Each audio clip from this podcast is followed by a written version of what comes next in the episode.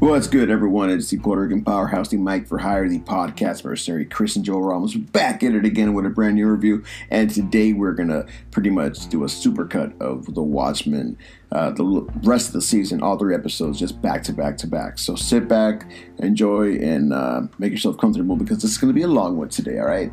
And we start off with Episode 7, Almost Religious Awe. The origin of Dr. Manhattan. We finally see the origin of Dr. Manhattan, which we know from the film and the comic book, but we've never really seen it on screen here. So it shows you that sequence, how he won Vietnam for the U.S., and this leads to how Vietnam becomes the 51st state of the Union. And it answers some weird questions that we had, like, wait a minute, she grew up in Vietnam? Like, was she on a military base there? Like, no, they literally they won the war in this alternate reality. And yeah, so pretty much Vietnam, the nation, has become part of the country of the United States. So it's a what-if scenario altogether from what the Watchmen is from reality. I guess. So that's where we're going here. And we're finding out how things work. So Angela has flashbacks of Saigon where she was like a little girl and when a Vietnamese extremist blew up everything. It was a anniversary, I guess, a celebration of Dr. Manhattan. Everything was all in blue. Balloons and blue man and, pretty much it's like a whole holiday dedicated to Dr. Manhattan. Everyone's dressed in blue. And even the military, her dad was in the military, so her dad and her mom were out there. She goes into a video store to rent a movie. I think it's Lady Night. It's one of those like 70s black exploitation movies. So of course her parents are going to let her watch that stuff. That's a little bit too hardcore for her age. So the guy in the video store who happens to be Vietnamese, obviously they're in Vietnam, but they all speak English. So it's a scenario where it's kind of like, you have your native tongue, but then you also have the tongue of people that colonized you. So that's what's going on here, like many other nations. So it's safe to say almost everybody in Vietnam has to know English for work reasons. So she walks in and talks to him, and he's like, your parents are not going to let you rent that movie, right? She pays him anyways, and she tries to rent it every week until her parents cave in, and that's not happening. But this all leads to a scenario where her dad sends her back to return the video to the video store. There's a puppeteer outside who happens to give a backpack to some guy in a bicycle, not a motorcycle, but almost like one of those dirt bikes with engines. And he explosions happen, and it was an extremist. So the anti-American extremist blows his bomb up, which sends a lot of people to their early demises, including Angela's parents. And she's there numbed by the experience, but then the cops arrest the guy. She manages to point him out, and they execute him like old school style. And she even said, "Can I hear it at least?" So she's already messed up in the head at this point. Like, how worse can it get? And it leads to her future life as a vigilante. So it all kind of ties into her losing her childhood early. So we go from here to where Lady Trieu is watching over Angela since it was her on drugs and she's ODing because her memories are mixing with her grandfather's memories and it's going back and forth. So then we go on where Angela's husband is looking for her and she isn't getting any answers from her work. So he's just out and about trying to find her, like, hey, have you seen my wife? Where's my wife? And no one's giving her a straight answer because she's in custody. But it's like one of those custodies where she is not in, it's almost like a missing person's custody. I don't know how to call it, when someone is not yet on trial but still arrested, interrogation, it's like a secret.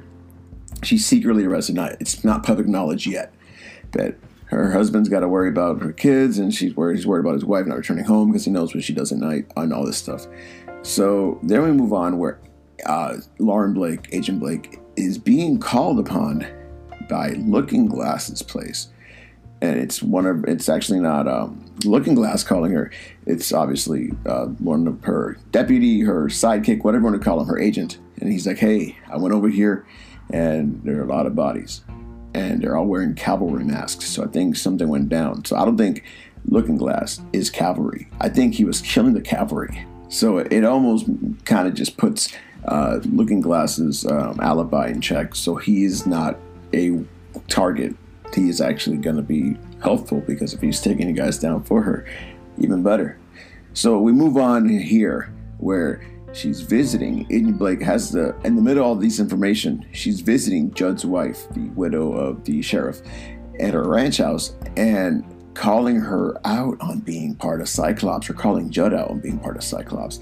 And she plays dumb, but she quickly shuts that acting scene off and just goes, all right, you already know, and what? We're going to do about it. And it's funny because at this moment, she falls in through a trap door. I kid you not. 3 attempts before she actually falls, but she falls through a trap door into her basement because she knows too much. She knows too much. So Agent Blake is now being kidnapped against her will. So we move on to where Angela's taking a psych evaluation test when she has a flashback. And it was Beyond, who is this young girl that works at Lady Trieu's lab. And she seems like a nice young girl who's still learning about life and stuff. And she's just there just giving a nice chat. So Angela can get her wits about her. And she has a flashback, a real strong one. So it's about the puppeteer who gave a man on a bike a backpack, and that was what used for the explosion that destroyed the whole town square. So from here we go on where Adrian is being on trial from the warden arresting him in the previous episode, and it goes so comically bad. He's like, you guys, dude, you folks should not be the jury to this man because you're not on his level. So he brings in people, quote unquote, people who are in his level for his trial. And he brings in a bunch of swine, a bunch of pigs.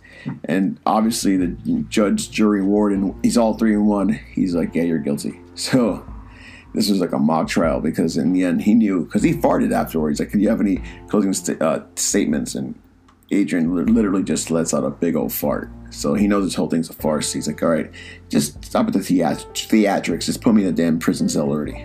Angela eats lunch with Lady Trieu, and they have a deep conversation about her upbringing and things that she's doing. Lady Trieu is responsible for slipping her the pills in the first place with the help of her grandfather. So they're in cahoots.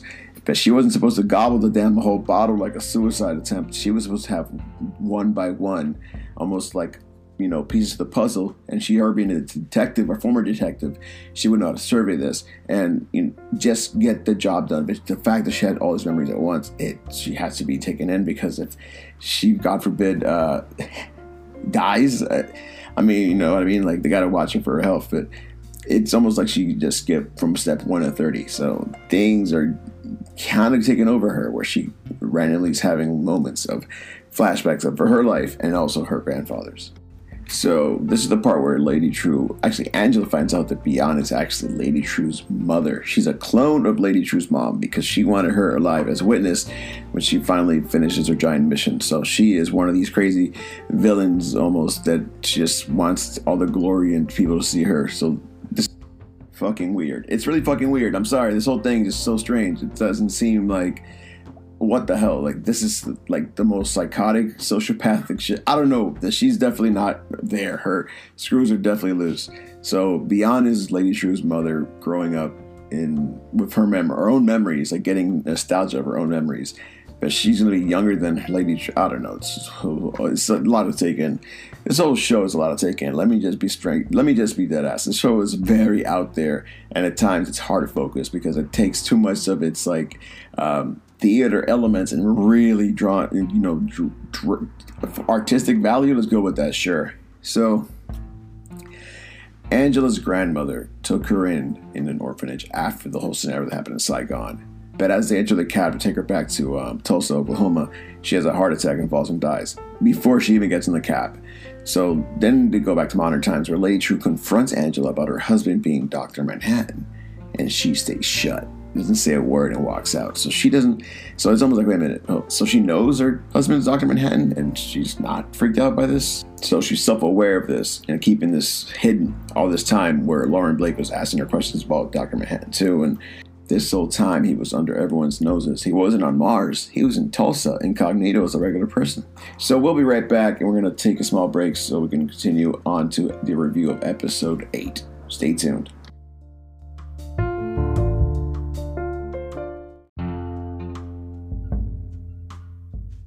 And thank you for coming back. Now we're here for the review of Episode 8. And it's entitled, A God Walked Into a Bar. And obviously, it is a pun because Angela Abar is her last name. Ba-doom-tsh. So anyways, we go to episode 8. It starts off with Dr. Manhattan in a suit. He's just walking down the street. It looks like New York City, I think. But it's not. It's actually, you find out it's Saigon. And there's like, almost like, it looks like an after New Year's celebration where there's confetti everywhere and everyone's half drunk. And there's a bunch of half naked blue guys. Again, same celebration, just 30 years later, I'm assuming. And he walks into Mr. Eddie's bar and he sits down with Angela Abar. And this is where he introduced himself to her. So she's in uniform still as a cop.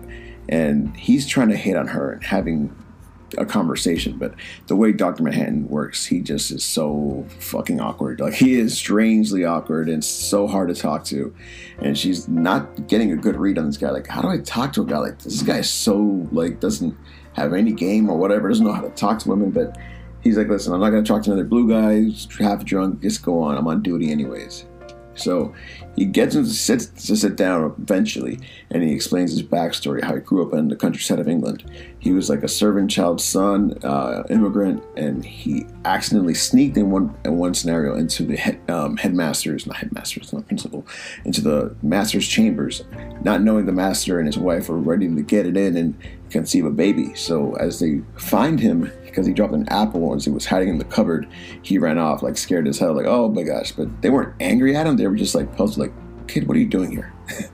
So they have a chat with him afterwards, like, once he introduced himself to his dad, and they give him the Bible as a gift to him, and he seems like he's interested in reading it, but he's not Christian, he's Jewish. He's like, my dad doesn't believe in this. He's like, don't worry about it, it's a good book of stories either way, so look at it as a storybook.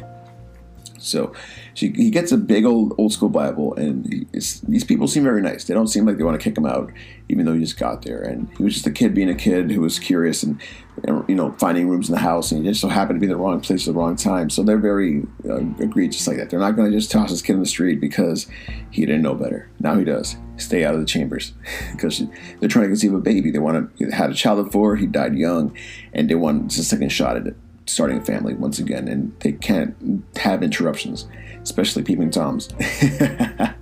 So they talk to him about this, and then the story of Adam and Eve comes up, and then they're in their own home. And this is funny because when he's Dr. Manhattan, the hero, he goes to Europa, the small moon of Jupiter, and recreates verbatim an Adam and Eve scenario himself, except it took him one day versus how it took God 7 days. And not that he was bragging, but he was just saying what it took him to do this stuff. And Angela's listening to this whole story like, this guy's good at storytelling, but he's full of shit. So the reaction leads to a giant fight, and he leaves. This is the part where we actually see the relationship months down the road. He caught almost a callback when he first met her. He's like, oh, we're going to have a giant fight. He's like, when? In about 6 months. And then they showed the fight 6 months later. This guy, time, he just knows things are going to happen. And it's so strange because, how do I say this? Time does not work the same for him as it does for others. So it's very much like he lives out of a timeline. He kind of just exists like an omnipotent being, a deity of some sort. So he feels, memories, emotions, everything out of context. So it throws everybody off. That's why he's such a hard person to communicate with, because he's not really living in the right now. He's living in his own little world. So this is where they have a chat, and his reaction leads to the fight that he predicted, and he leaves, and he's naked on Adrian's Antarctic base, and Adrian makes a comment like, oh, how you doing, John? He's like, how did you know it's me? Because he's incognito as a black man, not dressed as himself. And he's like, well, because no one else had the balls to show up completely naked in their birthday suit to visit me. He's like, oh, yeah, that's right, clothes. So the concept of clothing to him, it doesn't even translate to, like, embarrassment. Like, he just lacks any human emotions at all. So I don't know how Angela ever felt for this guy, because he is the almost too robotic to be likable, but he's also charming at times. I don't know how. It's just this guy's a silent, quiet type. So he's just swinging his dick at Adrian's place, puts on the actual suit, and then they have an actual conversation. And this reveals that Adrian was behind the squid monster and behind the raining squid forecast on purpose to keep the nuclear powers from destroying themselves, causing a nuclear apocalypse. So he didn't create this chaos. The Cold War would have continued, and it would have led to future nuclear issues. That's what he was feeling. And he's much younger in this scenario than how he looked like now. This is back when they were first meeting, so it was like 10 years prior.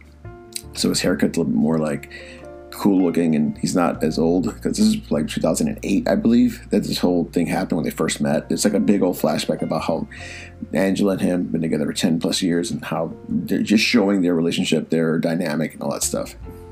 So after going to Adrian Veidt's for advice to be a normal person, he has an idea about blocking his frontal lobe memories. And he's like, John, are you sure you want to do this? Like, no, not even that. He's like, John's like amazed that Adrian came up with this idea. He's like, oh, I came up with this idea years ago in the 80s when I was trying to stop you because I was afraid you were going to, kill us all. Because John is threatening because he can just snap his fingers and kill anybody on sight. He is that strong and that hard to take down. So the only way to take down a guy like this is to make him not know who he is and how not to use his powers. Unless, reflexes. And we move on from this where John is off to meet Angela's grandfather before he mind wipes himself. And Angela is taken aback by all this information and confused as hell but also entertained because this is all crazy. This is the first day they met and he's living through their future and just paraphrasing it to give her like a synopsis of the next 10 years. And she's like, I don't know who this clown is, but this guy is definitely out there. He's wilding like crazy. So he then zaps away the kids to safety in modern day when he finally wakes up from his mental prison because Angela takes out the chip out of his head, or ring it actually, to revive him back to normal so he can help them because the cavalry are going to attack them. So he zapped the kid away to the grandfather's house in New York. He comes to life again and he wants waffles. So he's making waffles and all the ingredients are floating in the air, and Angela, she says, watch the eggs, and she grabs him. She just slams him out of anger, like, how can you eat breakfast at a time like this? He's like, oh, it's all right. The cavalry are already here in front of the house. Without even much notice, like, wait, this whole time we were arguing, they're in front of the house? And he's like, yep, pretty much. Again, this guy feels zero emotion. So this is where the whole story wraps up, essentially, with he comes to life again to fight off the cavalry, and they're looking for him, and they're right outside. And that was the end of episode 8. So no break this time. I can just zip through the last of it. It's episode 9 is pretty short review. So now this is the review of episode 9, which is titled See How They Fly. And Adrian Veidt, January 1st, 1993, he has a video presentation for the future president, Redford. Well, actually, this is in the 80s, but it's for that date. So the president can see the video of him confessing his crimes. It's Doomsday 1985, and Lady Trieu's mom is working at this lab. But she's one of the clean ladies. She's not even an engineer or scientist. She's a regular cleaning lady. So she just blends in with the shadows, and she gets into his office. And behind there's a painting of Alexander the Great. And when you open the secret passcode on the computer, I guess it opens a trap door where the portrait is. There's vials of sperm, and that's his. I'm assuming he was saving his sperm for his future, so they can have not an army of Adrians, but they can have a next of kin, so that when he's dying, he can continue his research through his child. So she takes it and injects it herself to impregnate herself and have his kid, his seed. So we move on to 2008, where Lady Trieu visits Veidt in Antarctica. She's covered in a big old parka with goggles and knocks in the store. He's like, what are you doing here? If you're a super fan, get out of here. How did you even get to Antarctica? She compliments him, but has a plan to help him out in his issues and harness John's power. So he's intrigued by what her statement was. And he's like, I'll give you 5 minutes, come inside. So they talk, and it's a whole scenario where she reveals, that she is the illegitimate daughter that her mom had years ago back in the 80s. And he's taken aback by this, he never gave himself to a woman. Some assuming Adrian's a virgin, or he just was so preoccupied at work, probably got laid, but never really gave himself as in he never came in a woman. But I think it's a matter of it's open. I'm assuming he's a virgin. Evil genius, I guess you can call it. Yeah, because I don't know. This guy's a weirdo.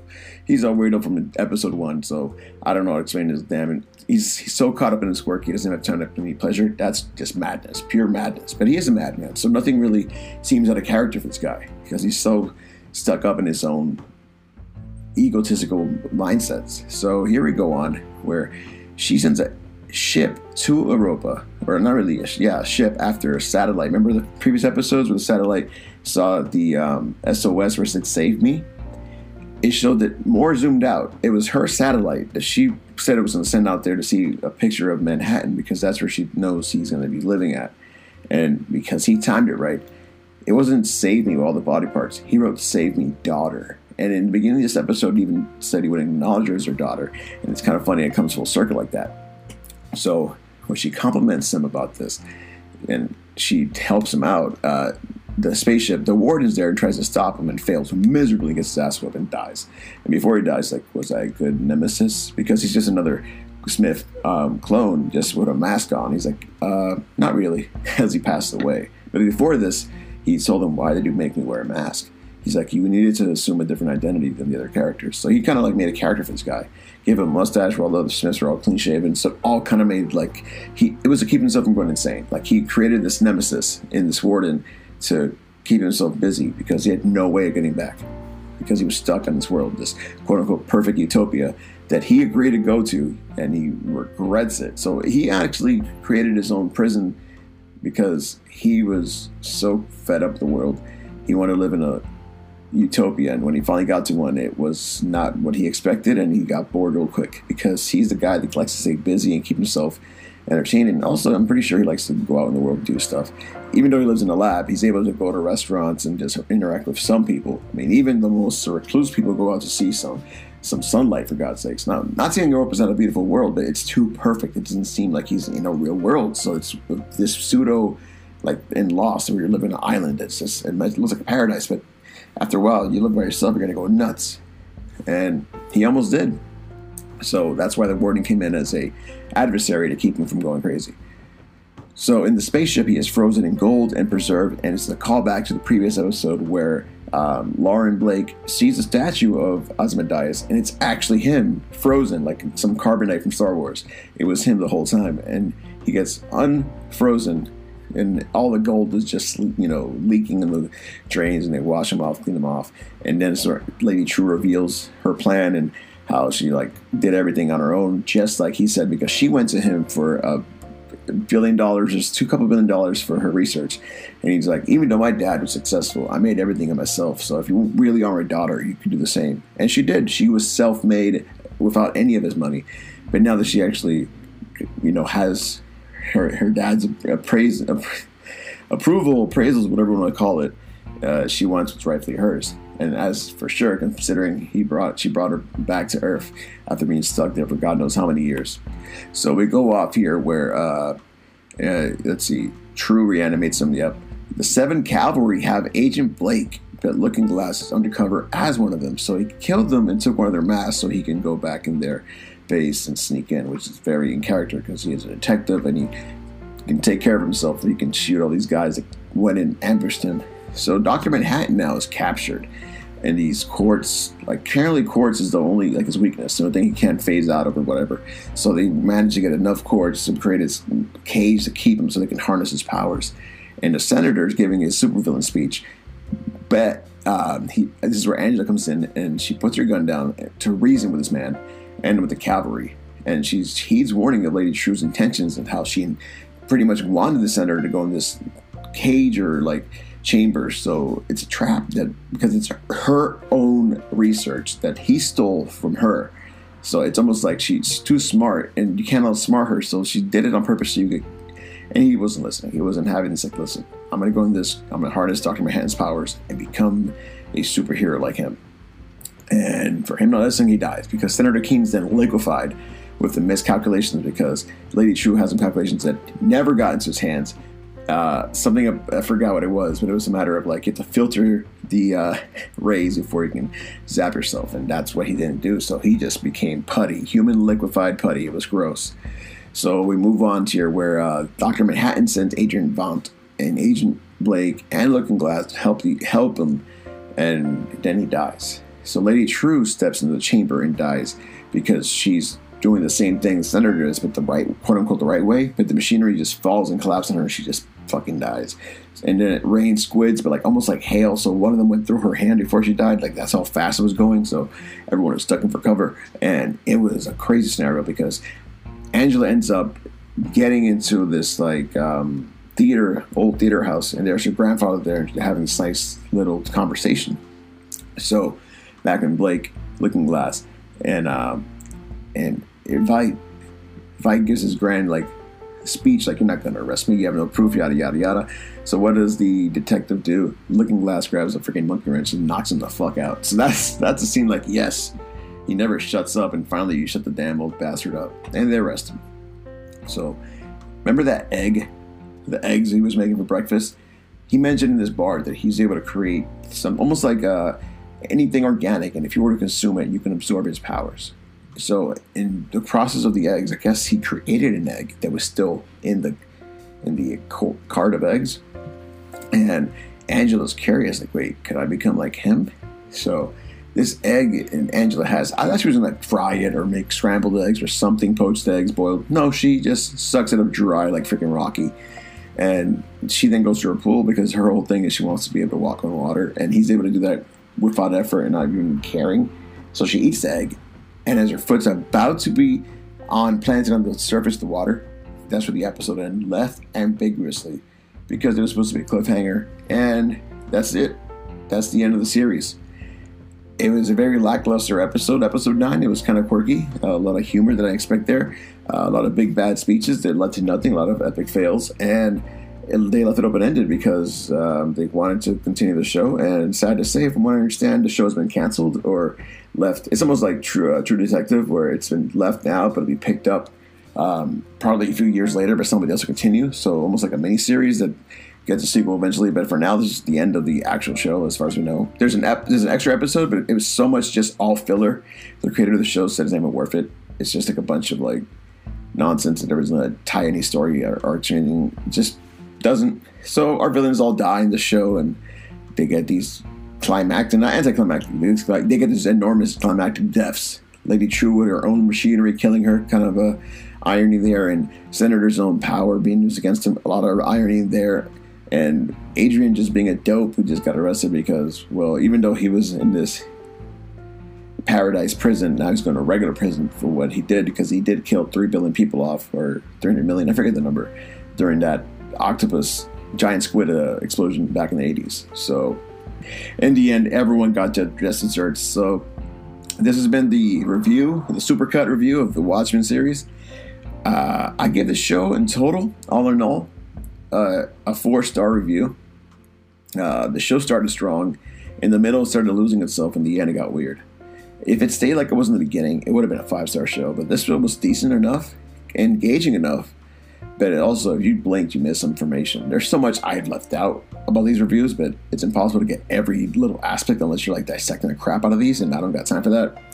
But I enjoyed them. These shows are great, and, you know, hopefully you guys will give the show a chance. If you like my synopsis, you don't know how to watch it, I guess, go right ahead. And thank you for listening, because this has been one of the most intense shows to review, because so much happens as far as Easter eggs, information, and just so much going on the screen that I really want to, like, dissect the show as much as I can and give a proper opinion without going overboard with too much information. And I think this time around, I really cut it down to the main bullet points. So thank y'all for listening. I'll continue other shows. We'll see where this goes from here. But as always, you guys are all appreciated. Thank you so much for your viewership. I run into some people that actually watch the show here and there, and I'm kind of like taken aback. People actually listen to the reviews. That's awesome. So I'm going to continue putting out the shows that I like, and hopefully we get to some other ones that I've kind of neglected, like this one. So as always, this is the Border and Powerhouse, Mike for Hire, the podcast mercenary, Christian Joel Ramos, signing off until next time. Y'all have a great day. Stay safe, and one love. Take care.